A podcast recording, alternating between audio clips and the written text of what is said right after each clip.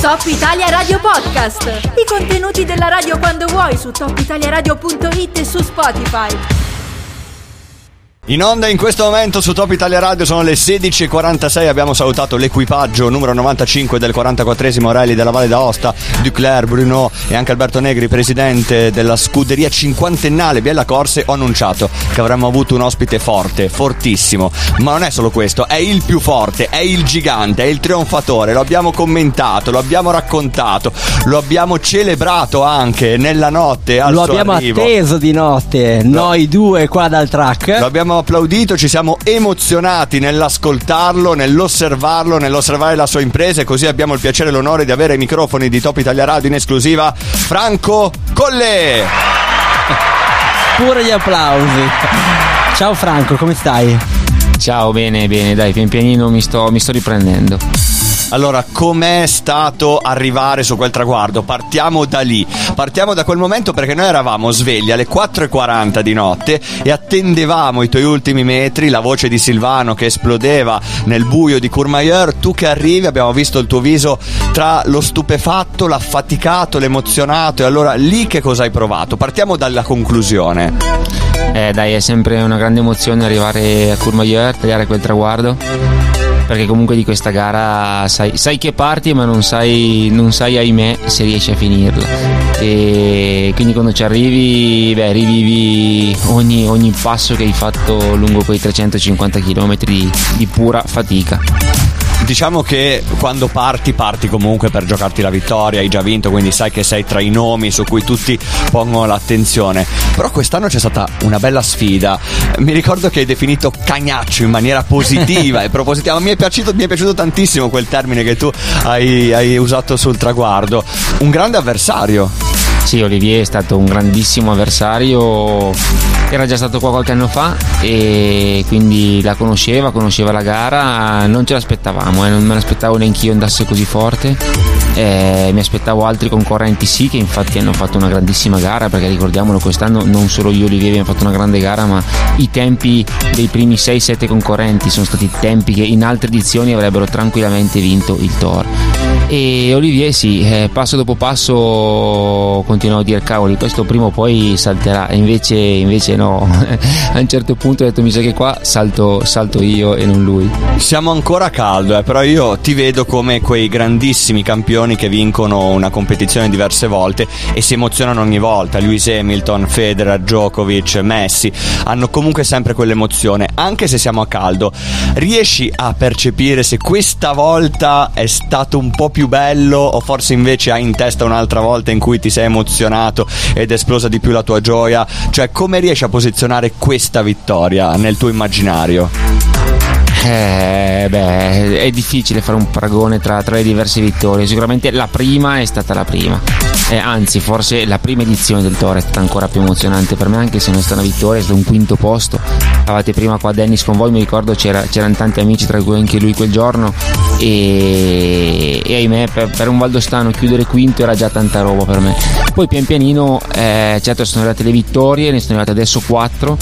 Però, eh, ecco, forse io non me l'aspettavo tanto, ma la gente se l'aspettava già questa, questa mia vittoria. E quindi era già un qualcosa di magari di, di aspettato per la gente, per me no, perché comunque finché non tagli il traguardo, me l'ha insegnato qualche edizione del Tor, chi, chi mi segue lo sa, eh, finché non tagli quel, quel traguardo, ahimè, non, eh, non, hai ancora la medaglia da finisher al collo. Però quando lo tagli quel traguardo e arrivi e ti dicono che hai battuto il tuo record, hai battuto il record del Tor, cosa provi? Cosa, cosa succede dentro di te? Vabbè, lo realizzi? È tanta roba, diciamo che è inutile che lo nascondo, è tutto l'anno che corro per quell'obiettivo ed è un obiettivo che non è una, non è una 10 km, una maratona dove al 90% sai che bene o male riesci a finirlo. Qui le incognite sono sempre tantissime e quindi per tanto che sei pronto, sei preparato, ti sei allenato, hai fatto tanti sacrifici, hai corso le notti, hai sacrificato magari eh, la tua famiglia, la tua, la tua fidanzata puntata eh, però poi eh, nonostante tutto questo, tu abbia fatto tutto questo per un anno intero, eh, non sai se poi quel, quel, tuo sogno riesci a realizzarlo, quindi in quel momento dici sì, finalmente ce l'ho fatta. La fatica e le incognite, eh, ne stavamo già parlando di sfuggita rapidamente fuori onda, ma allora quali sono state le fatiche le incognite, magari momenti peggiori, cioè quelli in cui hai avuto qualche dubbio sulla possibile conclusione di questo tour? Eh, devo dire ci sono due, due, momenti fatidici. Il primo è quando ho iniziato di nuovo a vedere gli occhi appannati e scendendo ahimè verso la zona di, di Champorchet dal Miserin e lì mi sono, mi sono detto ci siamo, ci siamo di nuovo come era già successo in un'edizione precedente dove mi ero dovuto fermare a Cogne proprio per quel, per quel motivo lì degli occhi, eh, era una cosa che non mi era mai successa, successa e invece stava, stava di nuovo succedendo. L'altro, l'altro è, è, un po' colpa sia mia che di Giuditta, il nostro piccolo team di preparazione al Tor. Eh, ci siamo dimenticati un po' nella fretta e nella furia in, alcune, in alcuni ristori di cambiare le calze. E cambiare calze e scarpe è una cosa che in genere aveva una tendenza a cambiarla molto spesso, soprattutto quando fa caldo come faceva i primi due giorni. E ci è passato di testa un po' la foga, un po' il pensiero di, di questa battaglia, questa sana battaglia eh, con Olivier. Eh, eh, quindi strategia tattica. Eh, a un certo punto ho detto bisogna cambiare le calze, è vero, eh, quindi ho, ho, fatto non so, un centinaio di, di, chilometri con sempre le stesse calze, le stesse scarpe, quando le abbiamo tolte ci siamo resi conto che i miei piedi erano completamente cotti, cotti proprio dal, dal caldo, devastati e questa è una cosa che bisogna prestare più attenzione. In questa sfida con il tuo avversario transalpino, quando hai capito e hai deciso che l'avresti staccato, avresti tentato di staccarlo? Eh, diciamo che la, mm, io ci ho provato mm, a Oyas. Quando sono andato a Oyas ho detto a Giuditta questo è il momento per provarci. Eh, fammi uno squillo quando lui passa qua, così io mi eh, guardo il distacco e sapevo che era il momento per, eh, per provare a, a, demolirlo mentalmente almeno perché fisicamente non, sapevo che non, non, ci sarei riuscito. Anzi ve lo dico chiaramente secondo me eh, ne aveva più di me. Eh, fisicamente era veramente forte faceva impressione. Vederlo salire in salita era, era impressionante e, e, quindi lì ho detto l'unica che riesco a, mentalmente a a convincerlo del fatto che, che, non riesce più a prendermi. Quindi ho detto in questo parziale da, Olomon, fin, da Oyas fino a Olomon devo riuscire a, a guadagnargli del tempo e, e, così ho fatto. Quindi sono andato a tutta, da lì in poi, se fino a lì mi sono giostrato e mi sono gestito, e da lì in poi ho detto o la va o la spacca, eh, o vinco o faccio secondo. I terzi sapevo che più o meno erano abbastanza lontanini e quindi tanto star con lui voleva dire provare ad arrivare secondo. E quindi ho detto o lo provo adesso o mai più. E quindi da lì in poi sono andato a tutta e sono arrivato a, a Olomon e in quel tratto lì penso di aver guadagnato circa 10 minuti. Sono entrato e uscito, non mi sono neanche fermato, anche lì Giuditta voleva cambiarmi l'orologio, voleva detto no, vado, e non, non si fa niente, vado dritto, tanto o la va o la spacca. Chi è che decide? Il concorrente o il team che lo supporta, che forse ha più lucidità del concorrente, eh, tiene un po' le fila di quello che va fatto nei ristori, quanto fermarsi, quanto non fermarsi? No, beh, tutto, tutta la mia gestione c'è la Giuditta perché lei stando da fuori riesce comunque più lucida di me eh, anzi riesce lei da fuori a vedermi, vedere come sto, capire se ho bisogno magari di fermarmi un po' di più, di mangiare. Poi c'è da dire che io sono un gran testone e quindi alle volte... Dovreste vedere la faccia di Giuditta mentre lui racconta questo. sì, non, non, sempre faccio poi quello che lei vuole, diciamo che però eh, diciamo che lei ha un grandissimo ruolo fondamentale che è quello di decidere lei la, la, la gestione di gara, poi le piccole cose poi le decidiamo insieme, però tutto il resto lo decide tutto lei. Comunque è impressionante sottolineare il fatto che il trionfatore, il recordman del Thor, sottolinea l'aspetto mentale per battere l'avversario e ammette che magari l'avversario nell'aspetto prettamente fisico magari era ancora messo meglio. Questo ci fa capire quante variabili abbia una competizione così complessa, l'abbiamo già ripetuto, l'abbiamo già ribadito, però sentirlo dalla sua voce è ancora più impressionante. Assolutamente sì, però volevo tornare ancora su, sì. sull'importanza appunto di chi segue. Comunque si parla di Giuditta, una ragazza che conosce le gare, ne, ne ha vinte parecchie, ha avuto tantissimi risultati, quindi oh, prossima volta fidati. Vabbè, ma fidarmi mi fido, mi fido ciecamente di lei. Il problema è che per tanto che mi conosce bene, poi comunque la sensazione vera e propria di come sto ce l'ho io. Eh, per Ok, tanto che lei sì. mi conosca, mi vede, però mi vede in quel frangente, magari quei due o tre minuti in cui arrivo in base vita e poi, e poi riparto. Eh, magari io, io ho delle conoscenze mie che lei non ha, magari fino a 5 minuti prima ero, ero devastato e lei quello non l'ha visto. Certo. Magari il mio passo in discesa o in salita, la salita prima non era, non era più fluido come prima, lei quello non l'ha visto. Quindi va bene la gestione fatta da lei per quello che vede in quel momento, però. Sei famoso per i microsonni. Hai fatto dei microsonni o non hai proprio dormito? Allora, ho fatto in realtà microsonni, micro microsonni no, ne ho fatto uno da 5 minuti, 5-6 minuti a Val Tournanche. No, Val Tournanche, eh, Champoluc. Vedi che Git mi, mi sta tirando già le orecchie. Eh, perché? Perché Olivier voleva dormire un'ora e mezza e, e allora l'avevo già convinto a non dormire a Gressonei ma a tirare dritto e venire, venire fino a Champoluc così ci facciamo ancora un po' di compagnia e gli ho promesso che se andavamo fino a Champoluc poi dormivo anch'io un pochino ma gli ho detto non più di 5 minuti e, Lui ha dormito di più. È lì che ti ha preso per pazzo, quindi. eh sì, sì, sì. Vabbè, lui doveva dormire un'ora e mezza, poi ovviamente l'adrenalina poi non l'ha fatto dormire un'ora e mezza, perché poi dopo circa mezz'oretta mi hanno già eh, avvisato che era già ripartito da, da, da Champoluc.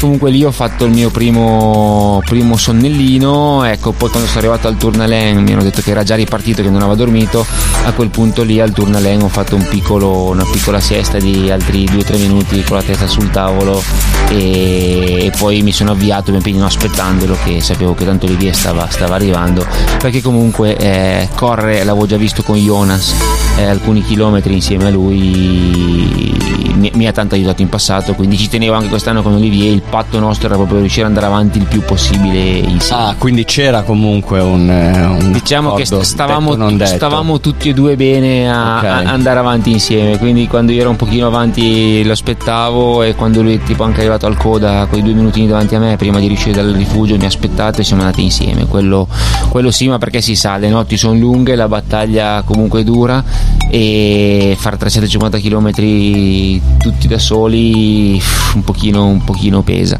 e questo può sicuramente un pochino aiutarti anche per darti il ritmo giusto. Eh beh, ma questo è un altro tratto ulteriore da sommare alle tante storie del Toro. Cioè un tratto anche romantico nel poi puro agonismo, nella vittoria. Abbiamo parlato di trionfi, ma poi un atleta così preparato, così forte e il suo avversario così preparato e così forte che si rendono conto che in determinati momenti, per una certa parte di gara, è meglio magari andare avanti insieme, affrontare insieme le difficoltà. Intanto continuate a scriverci al 349 722 5831 abbiamo Franco Colle qui con noi con cui stiamo parlando e stiamo raccontando ciò che è avvenuto e visto che ti hanno posto questa domanda già sulla linea del traguardo la riponiamo questa domanda ma il prossimo anno?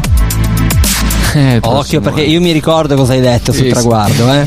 No, allora- Vediamo se è cambiato, eh, sono passati tre giorni, tre, quattro No, giorni. no, tu- tutto è iniziato già due, mm, due settimane, du- due anni fa, in cui a Giuditta avevo promesso che sarebbe stato l'ultimo tour, eh, perché il suo sogno è sempre fare questo Todret. È stata la sua prima gara, è stato il Todret, in cui l'aveva vinto, però era il primo anno, non ne aveva ancora eh, gli allenamenti che adesso, quindi ci teneva a farlo una volta bene e quindi gli avevo detto ok io faccio l'ultima volta il Tor e poi tu farai il Todret l'anno dopo e io ti seguo perché il problema è che il Todret parte il martedì sera Eh. e quindi lei facendomi da assistente non riesce a fare il Todret una notte eh, che si accavalla in comune Facciamo spostare, chiamiamo la Nicoletti, chiediamo se può traslare di un giorno.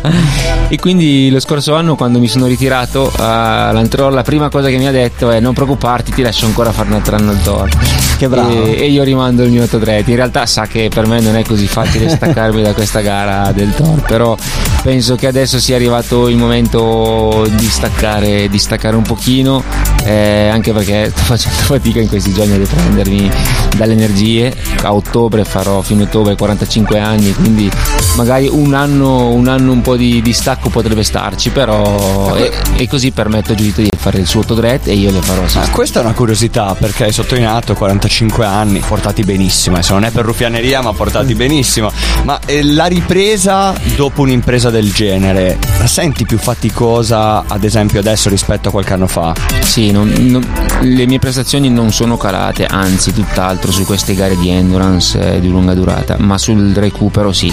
Mi sono proprio reso conto, beh anche la mia tendinite dello scorso anno eh, secondo me è dovuta anche al fatto che ho voluto fare una stagione agonistica così come le precedenti, non dando quindi il giusto tempo di recupero al mio fisico. Finché sei giovane il recupero è, è abbastanza breve tra una gara e l'altra, adesso infatti anche quest'anno ho fatto molte meno gare più di lunga distanza, magari preparate un po' meglio, però ecco sì, bisogna rispettare un pochino di più il recupero del proprio fisico. Anche negli scorsi anni il mio recupero dopo il toro era molto più veloce, adesso lo sapete, di solito arrivavo in radio qua da voi già, già i giorni subito dopo la gara. Sì, quest'anno arrivo al sabato pomeriggio. Sì, ma quest'anno ma ti rendi conto cosa hai fatto? Ti rendi conto del tempo? Come facevamo noi a dirti "Ma no, dai cavoli, vieni giù, dai". Cioè, come facevo a insistere? Cioè, hai dato veramente tu tutto. Argomento ricorrente in, ehm, in, questi giorni è l'alimentazione. Qualcuno ha detto che si stanno abbandonando di nuovi gel per tornare all'alimentazione classica. Confermi o pensi che non sia così? Eh, ahimè, quest'anno devo, non devo confermarla questa cosa perché ho fatto un passo indietro.